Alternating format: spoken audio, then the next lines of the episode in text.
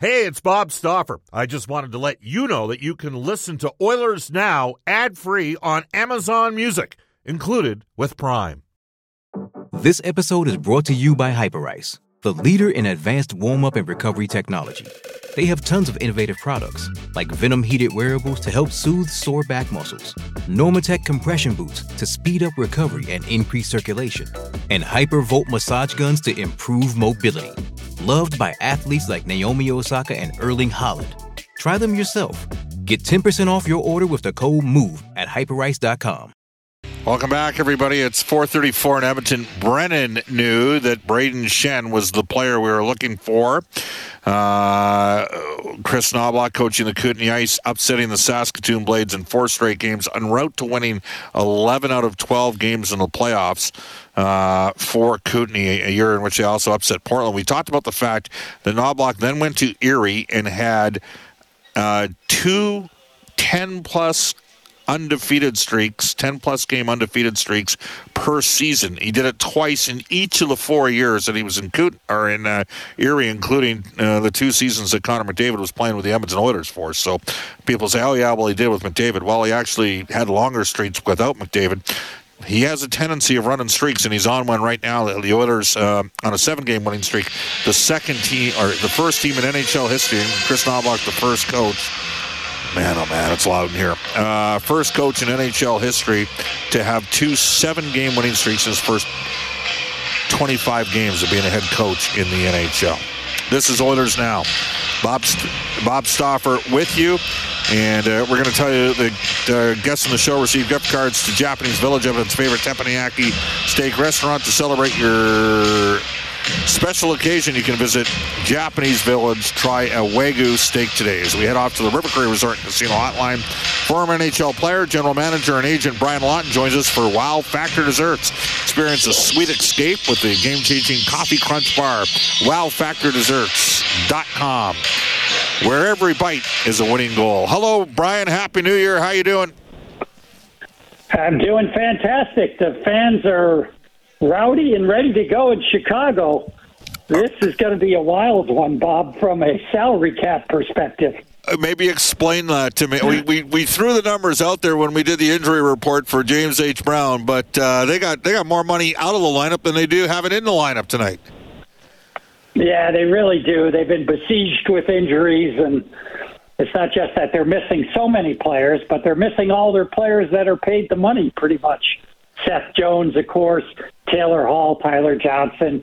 You can go on down the line. They've got more players making over four million that aren't playing than are playing, and, and including not one forward, I believe, that's over Jason Dickinson at like two point eight million dollars. It's incredible uh, who, by the way, is a pending UFA and has made a case for himself based on how well he's played. Just before we get to the Oilers and the Hawks, uh, I want to talk about what happened yesterday with the Philadelphia Flyers and the Anaheim Ducks. Uh, you know, it's interesting. We, we had Keith Jones on right at the start of the year. The Oilers were in there for game four, and we talked about Cutter Gauthier, and I said to him, in my opinion, their two best offensive players in their organization. One was uh, Gauthier, and the other one was uh, Matvey Michkov, who they weren't going to have for a couple years. And I say that loving Travis Konecny. Right, I love Travis Konecny, but I don't know if he's got as high a ceiling as those two guys. Give me your take on what transpired uh, that ultimately resulted in the Flyers having to trade Gauthier to the Anaheim Ducks last night in a deal for Jamie Drysdale and number two. How do you see that all shaken down? I'm a little surprised by it. I'll be honest with you, Bob. I mean, you know, the college UFAs have a little bit different treatment, or college drafted players, I should say. They basically have four years that they're with a club that drafts them, and then after that, they can become an unrestricted free agent. There's been other guys, Blake Wheeler, going way back when, also picked in the top five, and of course, Adam Fox you know, but Adam Fox essentially went through the same thing that Cutter Gauthier did, but it was much quieter. Adam was a second round pick, played four years at Harvard, drafted by Calgary originally, traded to Carolina. They couldn't sign him. Eventually, he ends up with the New York Rangers, and Carolina actually got out of that deal pretty unscathed. It's just a dynamic twist that people don't give a lot of thought to. This one is strange to me because Goche had another two years Yeah. Where if he wanted to play, if he wanted to play in the National Hockey League, he had to go through the Philadelphia Flyers.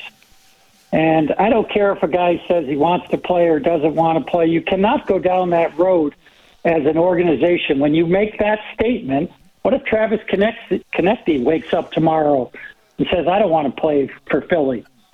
Does that mean you have to get rid of him immediately? Hey, I'm just Brian, a little bit Brian, surprised Brian, by it. Brian, just so you know, if Travis Konecny call, tells the Flyers tomorrow he doesn't want to play for him, I hope Keith Jones calls Edmonton first because I love Travis Konecny. a, a, lot of people love Travis Konecny. That's not the point, Bob. The point is that yeah. I'm not sure why they had to make this move now. Obviously, they felt great about the deal. I feel like it was out there that everybody knows where Anaheim's at with their D. It just is strange. That's all. I guess you know it's interesting because the Oilers got Justin Schultz. He didn't sign with Anaheim, and at all. I think the one thing the Ducks have done well is draft defensemen. And oh, by the way, who used to be with Anaheim, who's now a pro scout with the Philadelphia Flyers? Bob Murray. I saw Bob when we were in Anaheim, and uh, it is interesting that ultimately Drysdale's the guy they grab. Of course, they had the high scoring defenseman last year in all three Canadian junior leagues, including Fort Saskatchewan's Olin Zellweger. They have uh, Mintyukov, who's been with them all season long, and then Luneau, who was supposed to run Team Canada's power play at the World Juniors and got sick got an infection, couldn't play in the, the tournament. So they've got some really good offensive players going. I like Gauthier. I like Gauthier a lot more than I like Travis uh, uh, Trevor. I can't stand Zegras. But you know who doesn't like Gauthier right now? Fans in Philly. Like like Philly fans, as you know, Brian, they are a unique animal all to themselves. And the only guy that's ever really put Philly fan in, in their place has been Bill Burr. Hell hath no fury like Philly fans scorned. I do not imagine that it's going to be particularly warm when Cutter Gauthier shows up with the Anaheim Ducks in Philadelphia down the road. No, I think it's going to be really icy cold, to be honest with you. They were talking about the old battery incident years ago when a former Philly player, not the Flyers, but a different team, uh, left town. And uh, I, I, I don't know. I just I don't understand how it played out this way. That's all. Going over to the World Juniors to meet with a player having been a former agent and general manager is a really bad idea between you and I. You can't go over there and expect a player, any player on Team USA, Team Canada, or any other team, to necessarily have these types of conversations. Cutter Gauthier is playing in Boston. It's like a 45 minute flight on a Monday or Tuesday night. I feel like those discussions going the whole thing to me is crazy. I'm sure there's a lot of facts that we haven't heard yet, but uh, I'm somewhat perplexed by it. Uh, when you have a player that you're representing or you have a player that you want to play on your club, and we had this with Alex Killorn in Tampa. You know, we wanted to sign Alex, and he didn't want to come out. Um, but, you know, he came to our camps. He was communicative. I always believed he would sign with Tampa, which he did. It wasn't an issue. I, I, I guess I could have, at that point, said we have to get rid of him because he's going to go back and play his senior year at Harvard. But um, I just feel like there was a lot of time left for the Flyers, and this didn't necessarily need to play out this way. Hey, it's Kaley Cuoco for Priceline. Ready to go to your happy place for a happy price? Well, why didn't you say so? Just download the Priceline app right now and save up to 60% on hotels. So, whether it's Cousin Kevin's Kazoo concert in Kansas City, go Kevin, or Becky's Bachelorette Bash in Bermuda, you never have to miss a trip ever again. So, download the Priceline app today. Your savings are waiting. Go to your happy place for a happy price. Go to your happy price, Priceline. Introducing Royal Caribbean's newest ship, Icon of the Seas, the ultimate family vacation. The ultimate six slides, eight neighborhoods, zero compromise vacation. The ultimate never done that, can't wait to do it vacation. The ultimate chillin' by a different pool every day of the week vacation. This is the icon of vacations. Icon of the Seas, arriving in 2024. Book today. Come seek the Royal Caribbean. Ships Registry Bahamas. All right, so let me ask you a different question. Do you think the thought of John Tortorella playing for him had anything to do with it at all? Or is John Tortorella just the temporary head coach of the Philadelphia Flyers? as an agent, it would be very hard for me to, to counsel a player away from that if for some reason they didn't want to play with for John. The whole Jimmy Hayes thing that's out there, I think that's BS. Uh, there's nothing wrong with players asking players about places to play. That happens all the time. I don't know how, you know, on day one of this, everybody is kind of blaming Jimmy Hayes. I think that's a bunch of BS. I really do. Uh, did he have a great experience there? No. Did he get moved on? Yes. Uh, BC connections, of course, where Gauthier is playing. So it, it just that doesn't add up to me either. The whole thing doesn't add up. I'm very shocked by how this has played out. At the end of the day, I think the big winners, and I like Jamie Drysdale. I've been very high on him since the draft, and I think Jamie's going to do really well. But I think this was a pretty opportunistic move by the Anaheim Ducks. All right, so uh, let's circle back. We just had Ken Holland on the show. Obviously, the landscape and the pressure changes for a general manager when your team went, which is not to say you stop working. But they have won 15 out of 18 games. They're looking pretty good, Brian. They're basically, I've read through the stats. I know the listeners are probably tired of it. Brian Lawton joining us right now for Wow Factor Desserts. But, Brian, since November the 24th, the Oilers have the best record in the league. They have the best points percentage in the league, the best goal differential in the league, the most goals for per game in the league. They're third in goals against, they're third on the power play, and they're fourth in penalty killing. Uh, so when that happens, that that does buy the the GM a little bit more time, doesn't it? I think everybody can definitely breathe a little bit easier in Edmonton, but you know the reality is you've got to learn when your team goes through struggles because if you have those struggles in the playoffs, then it's all for naught. Edmonton has been a top five team since day one of this season when you analyze them. They didn't play that way, and the pendulum swung against them as hard as I've ever seen it swing against any team in a very short period of time. Now it's kind of been regression back to the mean where they always should have been, but you can't lose sight of some of the weaknesses that were exposed when they weren't playing well. The yes. question is, is Edmonton going to make changes to address those, or is the coast clear now and they're a legitimate Stanley Cup contender? I had them in the top five, so they're always a Stanley Cup contender. But I do think there's still moves that they could and should make to improve their club for the playoffs. Ryan, one of the things the teams do, like you look at, the, and, and Ekholm's gotten in shape, okay? He had a core injury to start the season he might be the Oilers' best all-around defenseman, and he's paired with Bouchard. They are killing it analytically. They're the number uh, one and two defenseman in the entire league, five on five, in terms of Corsi, Fenwick, and expected goals for on the ice. Like they're destroying it. Nurse looks like a different player. Ceci, he's three point two five. That's what you get for. That, that's about as good as you get for a second pairing right D at that price point. It's you know like if you go spend five or six million, yeah, you can get better, but he is what he is. You might be, you know, they got Broberg percolating in the minors, as you know, and Kulak's only playing 14 minutes a game as a 2.75 million dollar. But you can make an argument that they probably got enough in the organization on the defense side. You might be able to make that argument. I think they need another top six forward, and including Holloway, two more bottom six forwards.